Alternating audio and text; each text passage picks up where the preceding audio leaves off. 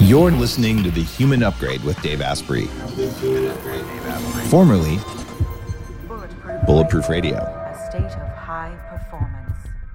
You're listening to The Human Upgrade with Dave Asprey. Today's episode is here for you to talk about goal setting.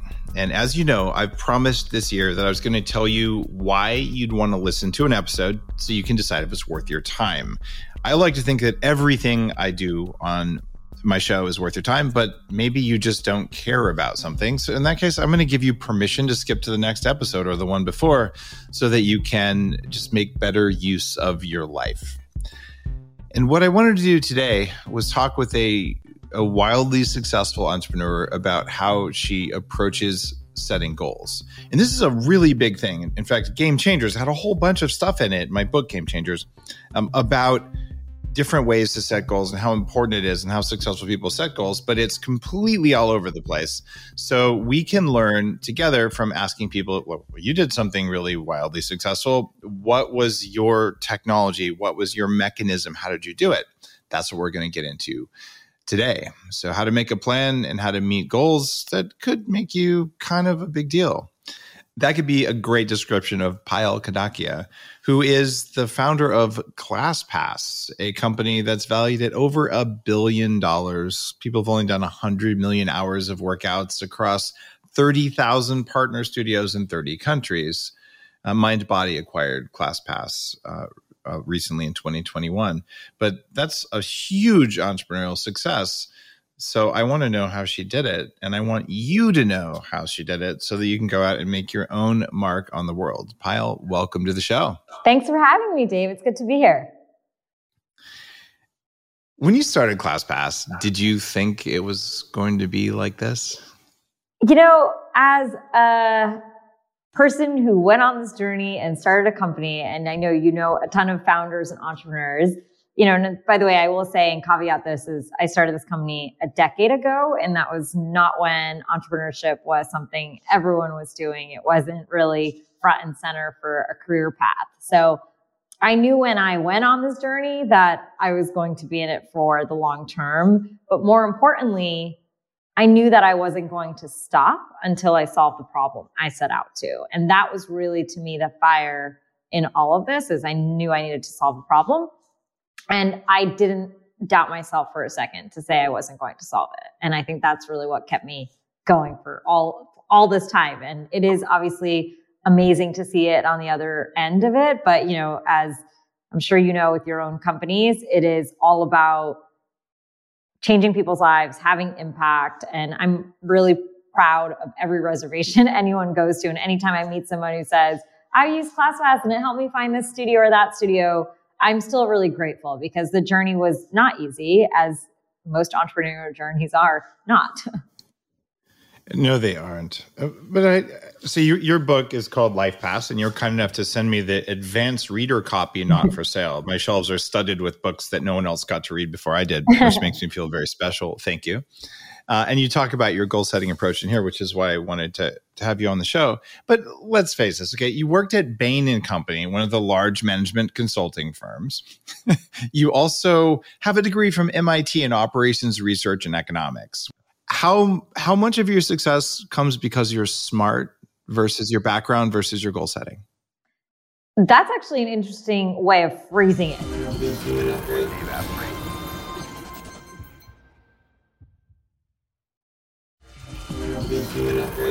How much of your success comes because you're smart versus your background versus your goal setting? That's actually an interesting way of phrasing it. I would actually add another whole part to that. Okay, do, do that. My passion, which really ah. was dance. And all those mechanisms of being smart, my goal setting, those all played a part in enabling me to go after my passion. But at the end of the day, it was my passion that was the fire in all of this. And it's interesting because, yes, I do have this background, which, yes, I did a lot of check marks for my parents and was successful in all the ways that society would think. But honestly, what made me a good entrepreneur was my passion for dance, was my creativity, was my ability to move swiftly, you know, in and out of things. And of course, the foundation of the rest of it made it better. It made it easier. It made, it made me have the horsepower to work through very, very complex problems. But at the end of the day, the fuel was not that, right? That, that's really, like you said, it's, it's like educational tools. That's a really cool answer. And, and thanks for just the honesty there. And it did take you 10 years of hard work and you put in your time as a management consultant to learn how companies work. Like you, you worked for more than 10 years to make this happen.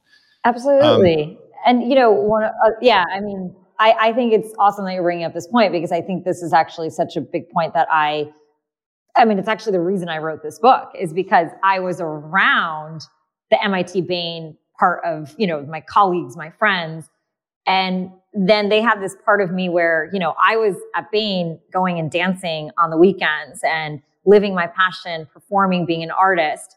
And I knew that they all had that part of them. It was just left behind, right? Whether it was in their youth or it was college. desiccated. yeah, exactly. And I was this girl who was in my, you know, 20s in the middle of New York City and I was fighting to have the passion. And that honestly gave me a separate enlightenment to life, right? And it gave me a certain pep to my step. And I know everyone who saw me knew that I had that, that fire in me. And it came from having this sense of an other side. And on the other side of this, I will say, and I, you know, this is what we can also talk about too, is there's a lot of people who have the passion, but need the other side, right? You need the tools to actually Thank get it done and execute. And that's honestly why I wrote this book because I'm this odd combination of both. Yes, I have these great foundations. I have good skills, but I honestly have really been driven by passion and purpose. And I think a lot of times we talk about passion and purpose without the execution side, or we talk about the type A execution side without purpose. And I know my story would not be possible without the combination of the two. Uh, we we definitely have a lot in common there. And one of the things that that actually pisses me off, and uh, someone interviewed me a while back, and like Dave, um, everything you touch turns to gold and you're just this overnight success. I'm like, do you not know that I put 20 years in in increasing responsibility in Silicon Valley before I started this thing?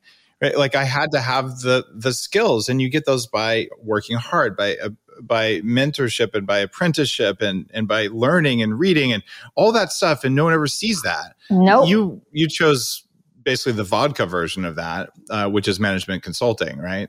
Absolutely. And, you know, I, I really agree with what you're saying. It's even when I was consulting, it may have not been my end all be all job, but I put in good work. Like I used my time wisely. It never wasted any opportunity that came my way. And yes, like I looked to MIT and Bain and yes, like I worked really hard to get those. So those things were never really handed to me. I mean, my parents came here from India with $3.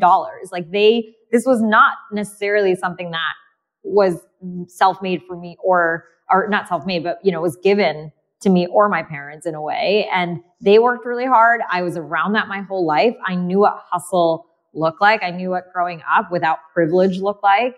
And I knew that every opportunity you, you had in your life, you took advantage of it and you gave it 150%. So I never spared any of that. And I think the other part of it for me was when do I stop doing that? Right. Because I think people who are built in this sense of, my parents did so much for me. I can't ever get off the ladder that they want me to be on. It's really hard to then start charting your own journey, taking in all the skills and tools I knew I had learned, but applying it to something I actually wanted to do versus society was telling me to do. And that was a very big moment for me. What a what a great way of putting it. I I, I really appreciate that you're you're kind of going going under the surface there uh, to talk about it. Uh, the idea that you can be really passionate. Um, so many people approach me. Uh, you know, it's like you're 23 and you're really you're really passionate. You want to do this. It's like, well, learn the skills to do this. Right. Right. Right. And then you get the the kind of crusty, crusty hard-hearted business person who's like well of course you know i'm laying waste to a whole bunch of, of people's lives but you know i made money so like i just like there it, it's there's like a flat deadness and i know people like that um and it's it's not nice to be around them right? And some of them wield enormous power. Um, so you you manage to stay in the middle. And and before we even get into your your goal setting um techniques from LifePass from your book uh, okay you were you born with that passion with that was, was that a parenting thing? Is that just who you are? Like how did you get the passion? And i know any of one of us can develop learning skills on how to operate businesses and all that and, and but like how did you how did you build and maintain the the fire as you described or the spark th- that you balanced it out with where's that from honestly it really came from dance and I know it's from dancing. Okay, that, that's a great answer. It's it's and honestly, I feel blessed that I found something I loved when I was so young. Right? I think that's really one of the things that you know I talk a lot about. You're never too young to find what your purpose and calling and all of it is. I just happened to find it really young. And when I started dancing when I was, you know, three years old, and by the time I was performing, which I was five, and I was really, I was good at it, and people loved watching me dance, right? And it wasn't because I loved to dance. It was because I loved the relationship between the performance and the audience and the idea that you could give something to other people and to have a sense of service in a way, right? I found that as actually as a sense of service, right? And I know we talk a lot about purpose in the sense of it is really about what you give to other people. I found this sense of enlightenment and the fact that I could give something to other people when I was five years old. And honestly, and this goes right back to the, what you were just saying, there was nothing else in my life, money, getting a great job, any other like, and you know, great accomplishment anyone would tell me that honestly trumped the feeling of giving emotion and feeling to other people. I just fell in love with it when I was really young. And, you know, that's why I always tell people when there is something that makes you feel that magic, hang on to it. And honestly, my entire journey of ClassPass was about fighting for other people to feel that same thing. That's really what the crux of ClassPass always was, is to give everyone a chance to constantly have that feeling because I really, I fought to dance my entire life through my, you know, MIT days, through my Bain days. Everyone knew me as a dancer because I was that girl. Second my classes were over, I went and danced. The second my meetings in consulting were over. I went and danced. And if you love something so much, you have to hang on to it. And it was really that that gave me the fuel. And honestly, every single time in my life I stopped dancing, I would get sad. And everyone would know that around me. And it's one of those things where in my life, I know it's my fuel. And everyone should know what their fuel is, right? Whether it's meditation or working out or some other activity, we should never stop doing that. And throughout my life, I mean, there's been many times when I was running ClassPass or even obviously when, you know, I recently had a kid, like everyone's like, Oh, are you going to stop dancing now? Like, aren't you getting older? And I'm like, no, I'm not going to stop dancing. And I really want to keep telling everyone else that, like, don't give up on that spark, that thing that makes you youthful, playful, gives you enlightenment in your life. Wow. So you're using uh, ecstatic movement and uh, the idea of service to others, which puts you in a flow state. Actually, both those independently put you in a flow state. So you're stacking those up, which gives you that passion, which keeps you going. And I, I get it. When I go on stage, it, it's not, oh, everyone's looking at me, I'm getting energy. It's that I'm doing something that really matters for all these people that gives me energy. And, and there are people who can go either way on that, but it's, it's how it is. Now, you're up against a few other goal setting experts who've been on the show. I know Tim Ferriss has been on a couple times, Tony Robbins, uh, Deepak Chopra. So this is your chance. I'm holding LifePass in my hands. Yep. What is different in LifePass from all of these other goal setting experts sure. with you know tons tons of attention? So g- give me the pitch. Absolutely. And first of all, you know the way I approach goal setting, and I think this is important for everyone, it, yes, it is about following the steps, but more importantly, it's about developing a habit to do it so you know how to prioritize your life.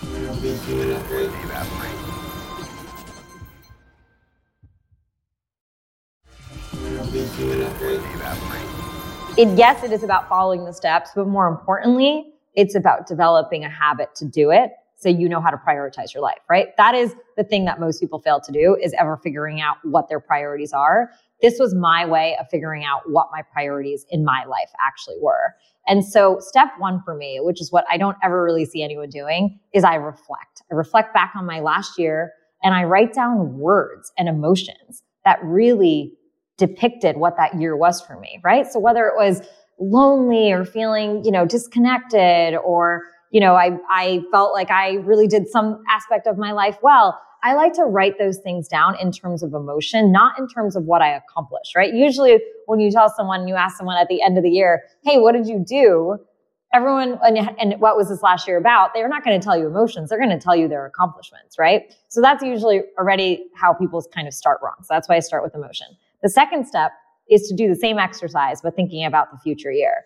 What words do you want to really anchor on for the coming year, right? So if I asked you, you were doing the same exercise in a year, what words would you want to have written down for this reflect phase that you were doing, right? So now you're really anchoring yourself on not, once again, achievements and accomplishments. You're anchoring yourself on how do you want to feel in a year, right? Which is something, like I said, a lot of times we don't really think about. We think about getting things done. We don't think about where we want to go in terms of our heart and mind and thought. So that's step two.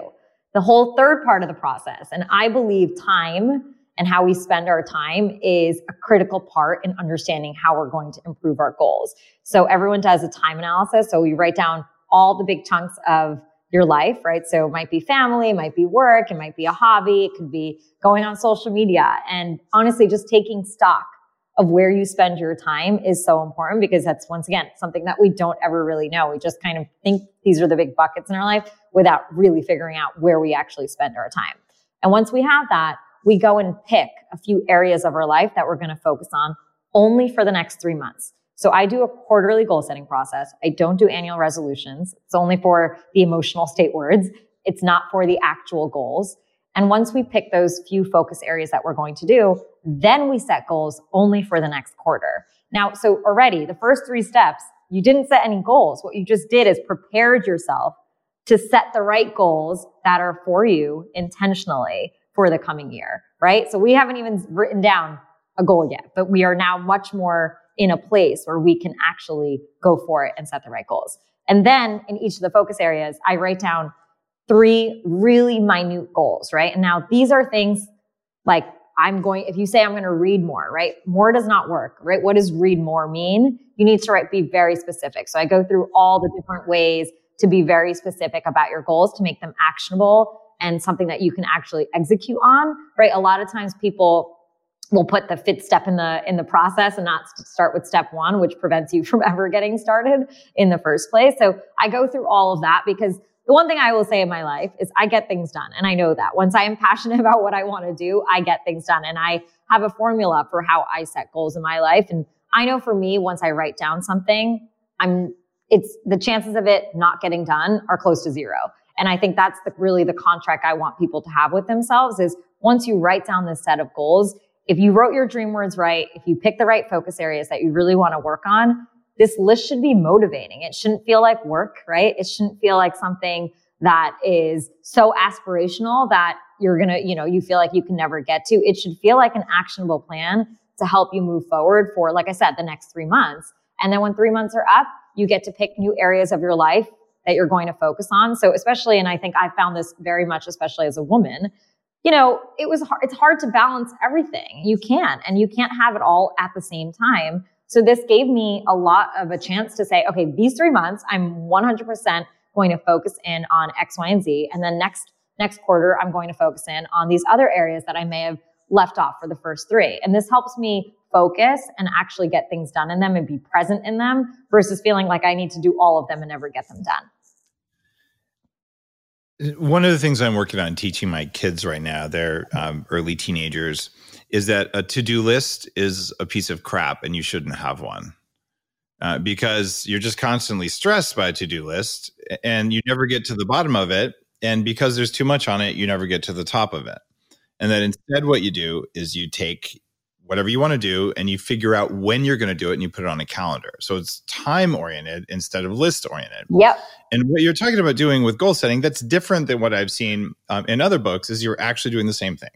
You're saying pick the goal and pick the slot of time to work on the goal and then pick another goal right. instead of having this long list of goals that are just overwhelming. So you'll never pay any attention to it. Yeah, because you need to know what to prioritize and why, right? So prioritize it based on how you want to feel and prioritize it based on the area of your life you really want to make an impact in it. So I completely agree. And one other thing, which I, I love you just mentioned this, that I talk about heavily in the book. I have a whole chapter on time. It's the eighth chapter in the book. It's literally about time because I think time is one of those resources we waste so easily. And it's honestly much more important than money or any other thing that we actually have. And I do this one ritual that I've literally done for the last 10 years of my life. And, you know, I was always somebody who obviously was type A and had a great professional career, but at the same time was also a dancer on the side. So even just balancing the two of those things required me to be heavily good at prioritizing and scheduling my time. So something I've always done is on Sunday night, I have this doc, which is called Payal's Weekly Priorities. And in it, it is not a laundry list, like you said. It is literally, it is stuff I have to do. It's bucketed by areas that I know I'm focused on. It's usually tied to my goal setting. And what I do is I actually do it by week. So I know which things I'm going to focus on this week. And you know what? If something I know is never going to fit in, I don't have 40 things under one thing. I actually put it into the next week or the week after to say, you know, I will get to it. And for me, I hate feeling like this, this laundry list is there. I'm never going to get to it. I know if I put it into my calendar for a later time, it's going to get done. And only once I write the Sunday night priorities do I go back to my calendar, right? So usually we look at our calendar and let it dictate our lives. I go the other way around. I make sure my priorities are set for the week. Then I look at my calendar. And usually there's always stuff on my calendar that doesn't align to what I just wrote down on my priorities. And I cancel those things because there's no need for me to do things that aren't aligned to my priorities and I don't feel guilty about it. And I think that's usually where people go wrong because we have tons of stuff even on our calendar that are going to take up our time, which we are not necessarily prioritizing or going to be present for because our minds are in some other place. And I think that's usually where we start living a life based on other people's goals and dreams and not our own. Do you run your own calendar or does someone do it for you? I have I have someone who helps me run it, but I am very very very very like closely aligned with how my calendar goes and I will cancel things. Like I said, it's even that Sunday night priorities doc is something that is shared with her and I make sure that she knows and she knows if it's not on my calendar or it's not on my priorities for for that Sunday night to take it off my calendar. Okay. What would you say? So it, it's nice to have help. I have someone who runs my calendar for me too. In fact, quite often I have two someone's uh, because I have multiple companies, and that's right. just kind of what it takes, so that I don't just drown in sending calling people saying, "Can we talk later?" I, I don't even know how to schedule a calendar. I, I would fail at my, at that part of the job. so, what would your advice be for someone who doesn't have an assistant, who doesn't have help organizing all this stuff? Does anything change? So by the way, I started all this when I had nothing, right? I mean, I was starting. ClassPass. I still had my dance company on the side. I mean, all of these practices were things that were, you know, that I developed earlier on to help me once again. I mean, you can prioritize with or without someone. You can schedule things with or without someone. It's really about how you're going to be intentional of it. Will it take maybe an extra 30 minutes of your time? Maybe, right? But that's okay because you're setting yourself up to succeed for the week versus you know, starting on Monday morning and having hours lost that week because you didn't really think about how you want to spend your time. I feel like the the reflecting and the dream. So there's four components of the LifePass methods: reflect, dream, focus, and set goals. Right. So I feel like the reflect and dream are the places where most people cut so that they can handle paying bills and you know changing a load of laundry or whatever else like that how do you or how did you when you were getting going um, how did you avoid cutting there? Because those are the easiest places to do it. 100% so first of all and, and i think this is also important the sh- the shoulds in your life right? I talk about should versus must a lot right? Must are things that you really want to do. Shoulds are things that you have to do and look, we all have responsibilities, right? That doesn't mean we, we can't just shy away from them no matter what our dreams are. And so what I have learned to do, right? And I remember there was a point in my life where, you know, my husband and I had actually gotten married and I remember our finances were a disaster. And I remember being stressed about it. And usually I think it's us knowing when we're stressed about something, we need to do something about it. And I remember that quarter being like, okay, I'm going to spend time making sure I put everything together, right? Like knowing what his numbers are, knowing what my numbers are, creating a budget and setting a time for us to check in on this monthly, right? And so just having those as my three goals on something that, by the way, I wasn't super excited to do, but I knew was going to relieve this stress I was feeling, right? Which is honestly progress, right? And that's why I make people write down the words that they were reflecting on, because if you had a word anxiety, what areas of your life were causing you anxiety?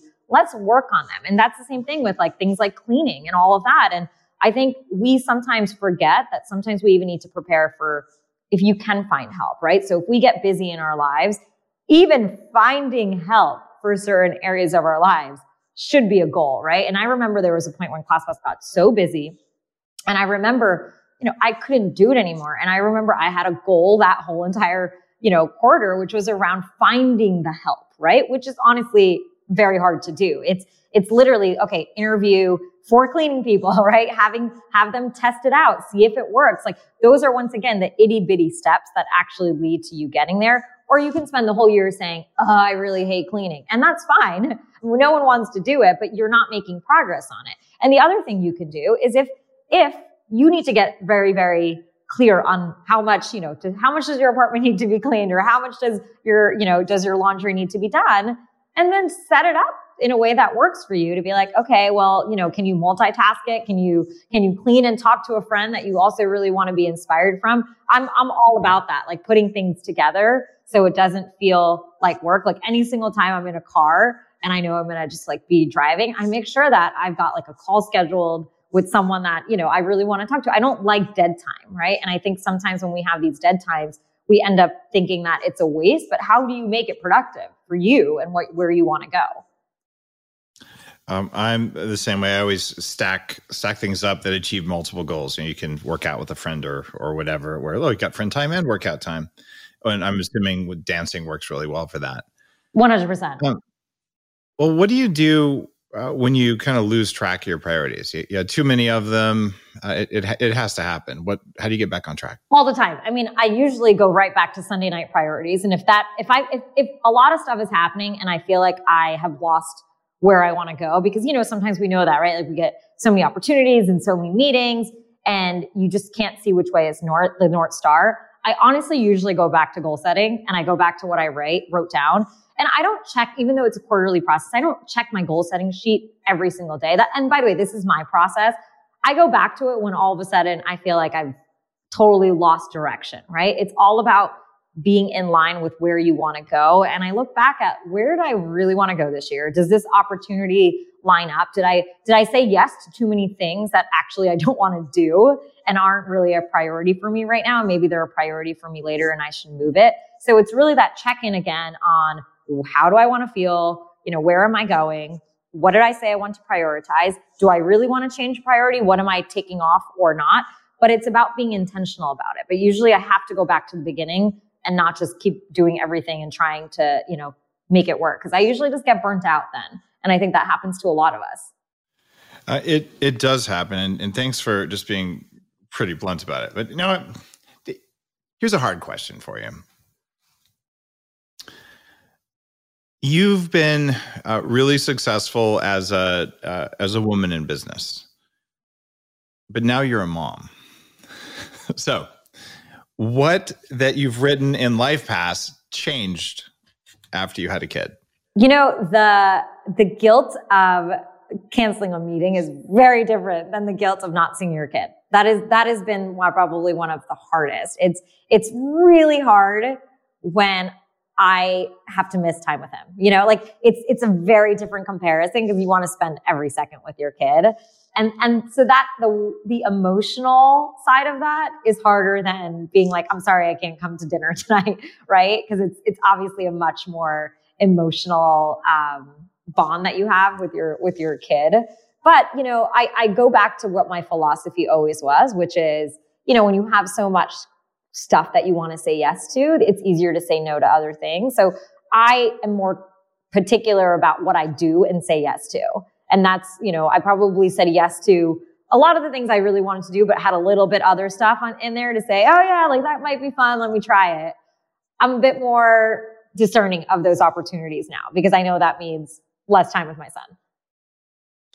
Um, I think for anyone who has kids, um, kids are a forcing function for just prioritizing. If you thought you were good at prioritizing your time and your goals in your life, then just do that. Um, Do you ever just on a Sunday night sit there and say, I just don't feel like doing my Sunday night priorities. I just want to eat pizza and drink some wine and like Absolutely. my kids growing and food in my hair and all that kind of stuff. What do you do when that happens? Of course. And sometimes I'm busy, right? You're busy and you can't do it. Usually what I, I tend to do is like then look at my Monday morning. And if my Monday is like, if my week is intense and like, I mean, yes, that's usually the case I try not to, I mean, I look forward to doing the Sunday night because, like I said, it's really about not wasting my week, right? So, in a weird way, it, it energizes me. If I know I'm going to have a busy week, I try and do it on Friday. Like, that's the earliest I like to do it. But I really like to do it somewhere between Sunday night and maybe the latest on Monday morning because, like I said, I'm going to waste my week if not and feel even worse. I want to eat more pizza. Got it. So pizza is a self fulfilling prophecy. So you you do your exactly. Sunday night thing.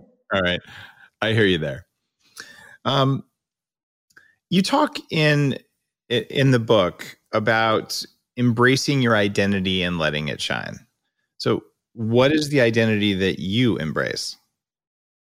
So, I will start with all the identities I didn't embrace to tell you how they finally came came together.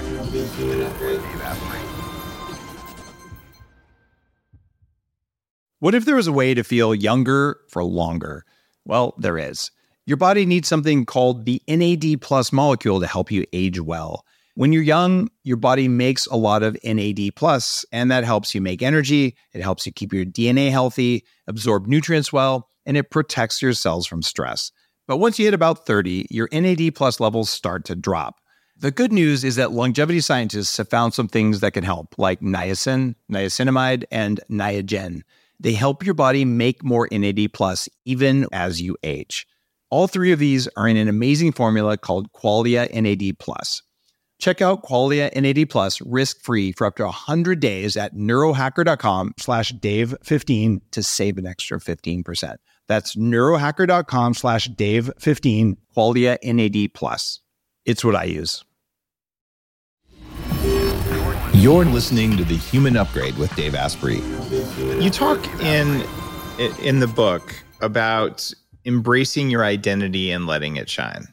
So, what is the identity that you embrace? So, I will start with all the identities I didn't embrace to tell you how they finally came came together. So, growing up, I was Indian and American, right? And I didn't fit into at least I didn't feel like I fit into anywhere I was, right? So what I did is I split myself in two, right? So with my Indian friends, I got to live my culture and dance. And with my American friends, I was a football cheerleader and I did all the things that felt normal to that. And I really felt like I was two different people in both settings. And as I got older, I also think this manifested once again with my sort of business life and artist life. I was two different people. And I remember always struggling. which one, when you're two different, was the artist Indian and the business was the American? No, it wasn't. It was like Indian American was just a split I had for an identity. And then I had oh, another oh, okay. dual identity when I was at work is, you know, I was this business person during the day wearing suits. And then at night I was this, you know, Indian performer who was dancing at great venues and all of that. But I literally, they were like two different lives, right? For most people in the world that you you know?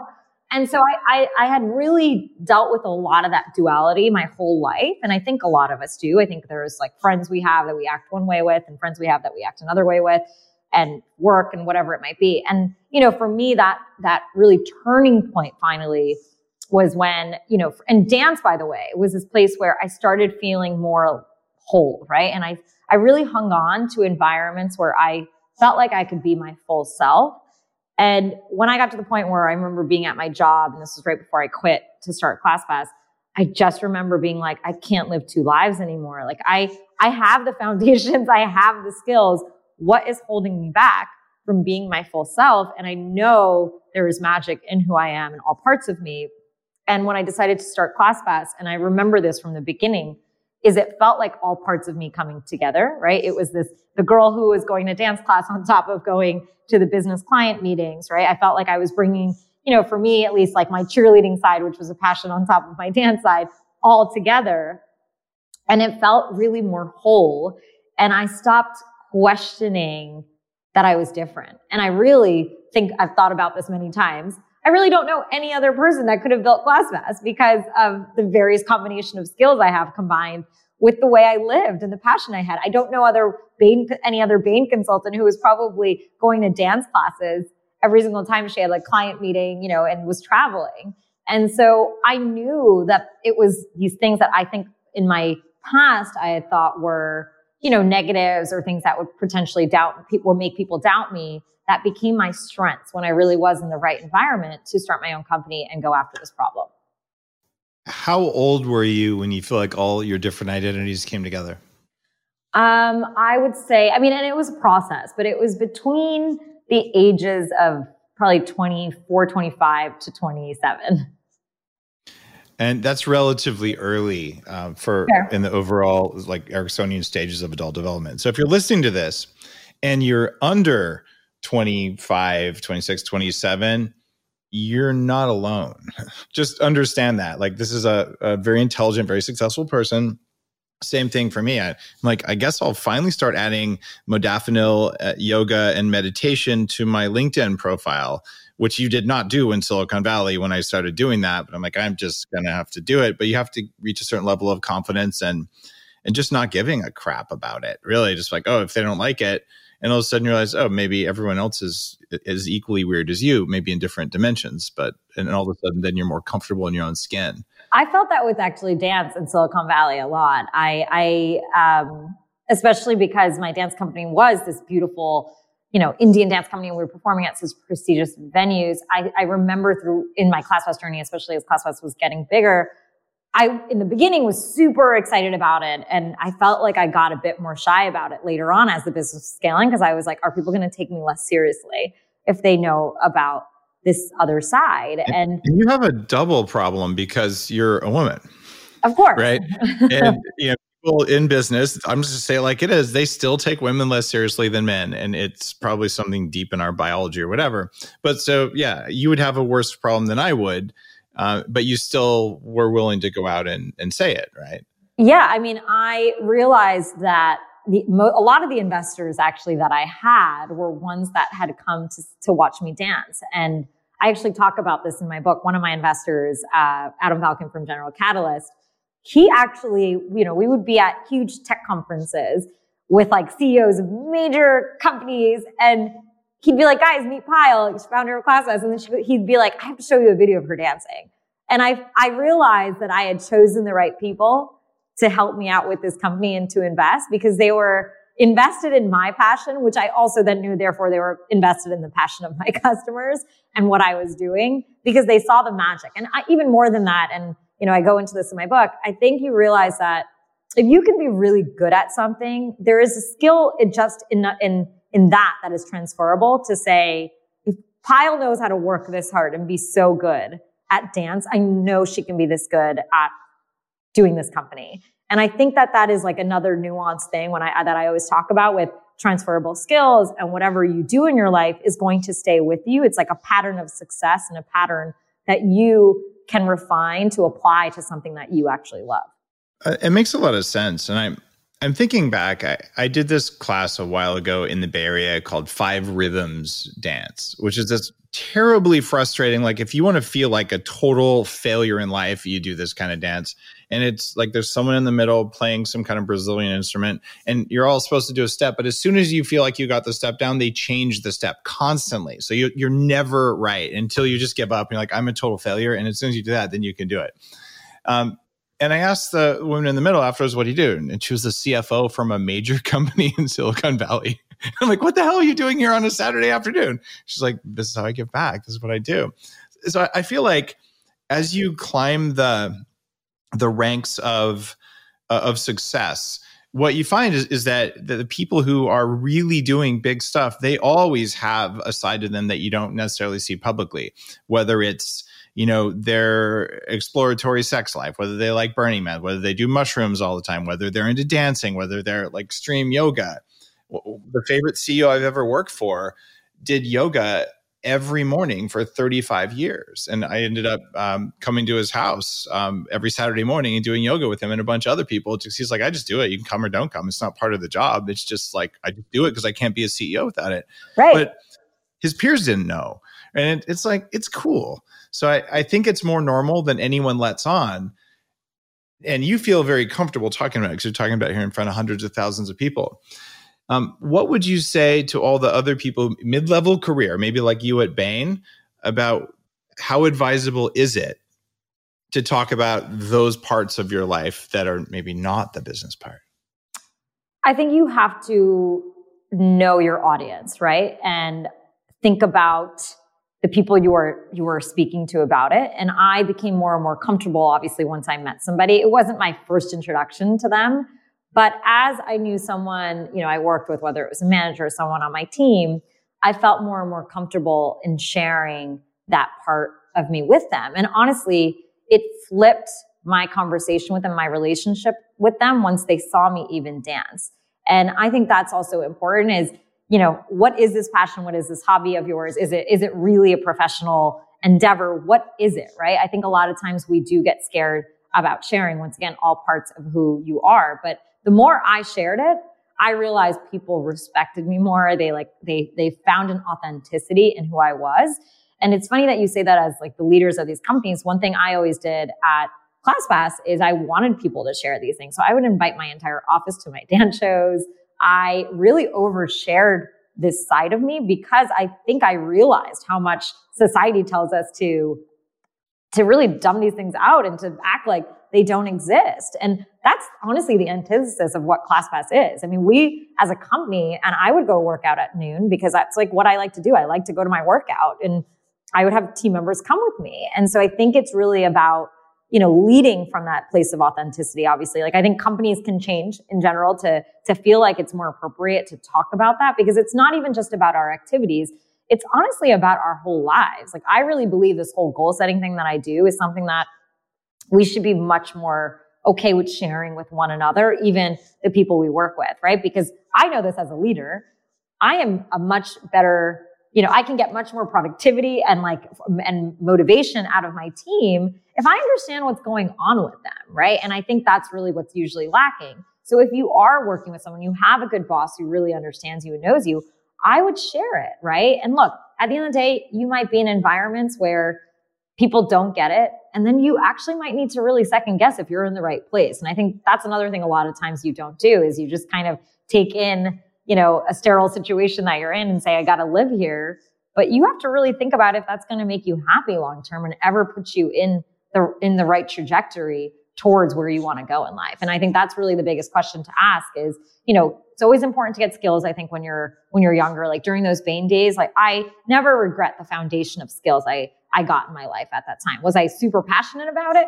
Probably not, but I learned a lot. So I think it's, you know, find the skills, learn to cultivate an environment around you, whether it's the mentors that you can, you know, whether it's in your company or outside your company, who are people that you can share more of yourself with?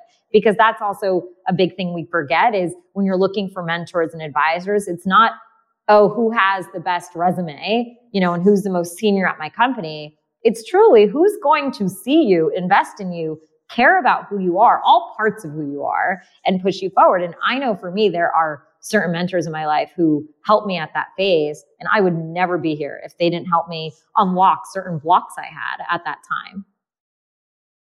When you're you're dealing with uh, situations, you're saying, well, maybe it's not the right place for you. Clearly, you've probably quit a job or two because they weren't the right place for you walk me through the emotional processing that you would do to quit a job that wasn't a good fit for you when you were young versus what you would do where you are now mm, okay that's that's let me let me think on this a little so emotionally when i was younger i mean i don't know if it, it's completely different but and I, I don't think quitting a job is actually an emotional decision anyone should make because you really do need to look at your finances and i think that is something that is underrated. A lot of times people will message me, and actually, a big reason I wrote this book was of course, I want to inspire people to go for their dreams and take leaps, but you need to have the plan underneath you. And I, you know, before I quit my it's job, it's nice to eat while you follow your passion, right? Exactly. And honestly, I have mm. learned this too is when you're following your passion, it's it's like an infant and it's it's a newborn. It needs 24/7. If you're worrying about paying the bills and other things, it is taking away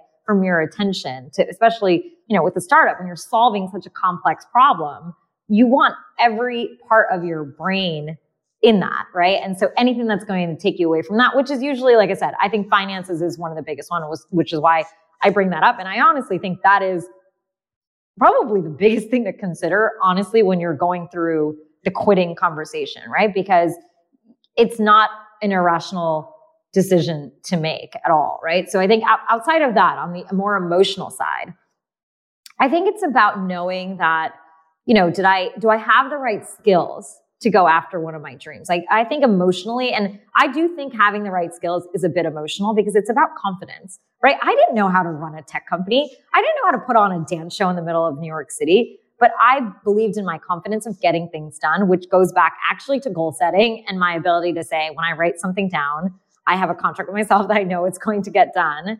I believed in my ability to get things done. And so when I chose to do something, I did it. And I think that confidence, right, which is something you feel is a place when you know that you're ready to leave a job because you feel confident enough in going in the next direction that you're going to. Yep. And that either you have another job lined up or uh, that you have enough savings that you can take some time off. And my advice would be if you can get to the point where you know you're safe for three to six months, then quit uh, without having a new job and take a month off to do the reflect part of what's in your book because you'll really like what happens if you do that. But that is a luxury and you don't that doesn't happen at the beginning of your career. It happens you know five years in if you've been good at saving.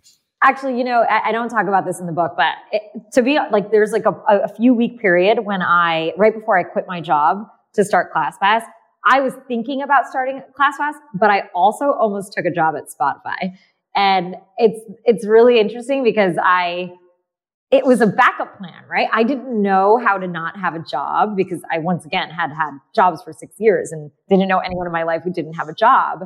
And I almost took that job. And I, I had a, had a meeting with one of my mentors at the time. And, she, and I was telling her about ClassPass and what I wanted to build. And then I told her, I was like, oh, you know, I just went out to Spotify guys. I think they want to hire me. And she was like, why would you take that job if you're going, you know, why would, why aren't you willing to bet on yourself to go after your dream?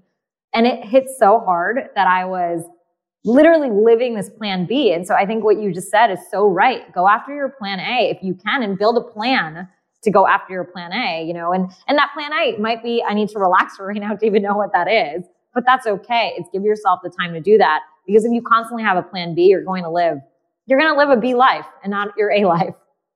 There are times as as an entrepreneur where you set a goal, like I'm going to transition the business, and you don't know it's going to work necessarily. But now I'm speaking from my own experience, and I want you to either shoot holes in it and say your experience is totally different, or validate it, whatever. But like, like I just want to compare. Um, so I usually have an like a, an intuition, like kind of a gut feeling. Oh, you know, this feels right because I I tend to see stuff in the future and, and I tend to be a futurist. So like I can totally like it all lines up and you just know, right? And then you do it, and I'm confident because I felt it, and then I did the thinking for it. But there are other people who do the thinking and then build the confidence. So how do you do that? How did you get that confidence? Was you like, I just know it's going to work, or like you did the Bain spreadsheet model, you had a two by two matrix, and like you did all kinds of cool I stuff. I mean, I did all that first, and it didn't work, you know. And I think once I felt that, I realized to be more in line with my product and be more nimble and adaptable. And of course, I, it's not that I wasn't thinking through it and wasn't, you know, following that same rule. I just realized, let me focus on getting people to class, and I will figure this out because I realized the biggest problem wasn't about, you know, it wasn't even about money. It wasn't, it was literally about motivating someone. Everyone had so much fear in trying a new class that I needed to build something to get everyone, you know, off the couch and into these amazing studios. Because a lot of times, and I, you know, the funny part about the surveys I did around the time, I asked probably 200 friends, Hey, would you go to a yoga class? Would you go to a, a spin class? 99% of them said, yes, I'd love to try one this year. how many of them do you think would have gone? Close to 2% of them. And that's really what I was trying to work on is, okay, there is an interest, but the conversion wasn't there because the model was set up wrong. And, you know, something, and I think you would appreciate this is when we were an, uh, an a la carte model, right? So someone had to come search for the class. And in one moment, the amount of brain cycles they had to do to buy it, to figure out if they were free, to get over their fear of trying a new class, those are three huge things for a customer to go through. And obviously no one was converting into it, right? So, and by the way, when I started this, I was just trying to help them find a class, right? And so I was just thinking about step one in the process, but I, re- I forgot that there were other three hurdles in the way. And when we pivoted over to the ClassPass subscription model, what became interesting is because we separated payment from the experience, right? So I paid for it, you know, on day one of the model. Every single class became like an opportunity. You became a kid in a candy store. It was all yours. So instead of putting a tax on it, it became, I could go to this. I could go to this. I can't wait to go to this. I could sign up for it all. So we just shifted the entire psychology wow. of the behavior model. And that's what made it fun. People were dying to open up the app and book things. And like I said, when I was the a la carte model, it was literally the same search experience, but I taxed you with a lot of terrible brain cycles of you saying, wait, I can't do this. Like I'm not strong enough or I don't know how to put on my spin bikes. And it now became, wait, I have 30 days. I got to try this class. Let me sign up. I'm free. You know, like you almost, you, I flipped the entire conversation. And that's the part of ClassPass that I think, you know, we needed to, I didn't, I couldn't have prescribed that before. I, I didn't know that until customers started telling me that and showing me that. I obviously can talk about it in hindsight like a scientist, you know, and, and put it all together. But I think this is the beauty of startups, right? It's, it's actually, it's almost failing and iterating to fall into these things. Because by the way, if this was something that science could have predicted, someone would have created ClassPass years ago, right? And I think one of the things that I love the most about it is I realized that this is such a human behavior problem because it works in every country around the world, even with people who, you know, are English speaking, non-English speaking. I think then that to me is when I realized that this was something about human behavior. And I, I don't know, like I, to me, that is one of the most fascinating things that we can do. And I, I want, you know, I want, I love studying companies that do that.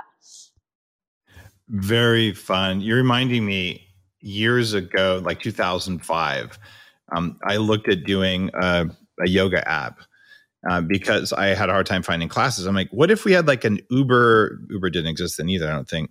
But we, we had some kind of a thing where if there's enough students, we'd all bid on having a class and then an instructor could just show up because I could never find a class at a time that worked for me. And like it was torturing me. But that whole how do you get people to go? I'm like, how do you reduce friction? So I you nailed it. You you did something right. And it sounds like your intuition did work uh, really well. And you're you're focused on the problem of, hey, how do I get people to go? Uh, and that everything you did was in service to that one goal, which is really cool. Well, Payal, I know you've got a, a, time limit, and so do I. So I just wanted to say thanks for writing LifePass. There's a lot of entrepreneurs who will write a, a, book like, "Let me tell you my story," and you're like, "Oh, so you you know sold your company for a billion dollars? Good for you." Um, and there's I'm going to call that entrepreneurial porn uh, right? And and there's a total place for that. Like I'm going to be like that one day, but I I want to um, call out the fact that you actually put a framework in place. You used your OR and your management consulting to figure out how you did it and put that in the book, which is which is a different thing. So thanks for making it actionable and and useful. So yeah, you tell your story, which is great because it's educational, but you actually made it educational. So good good job and thank you. thank you. I really, you know, I just want people to go after their dreams and not let anything stand in your way. And I know what it feels like to be on both sides. So there is a way through. There is. And your URL is lifepassbook.com. If you like this episode and you're thinking, I want more entrepreneurial juice, or I just want some goal setting info from someone who's actually spent some time thinking about it, um, read LifePass. But then you have to do the final step, which is leave a review. have a great day. You're listening to The Human Upgrade with Dave Asprey.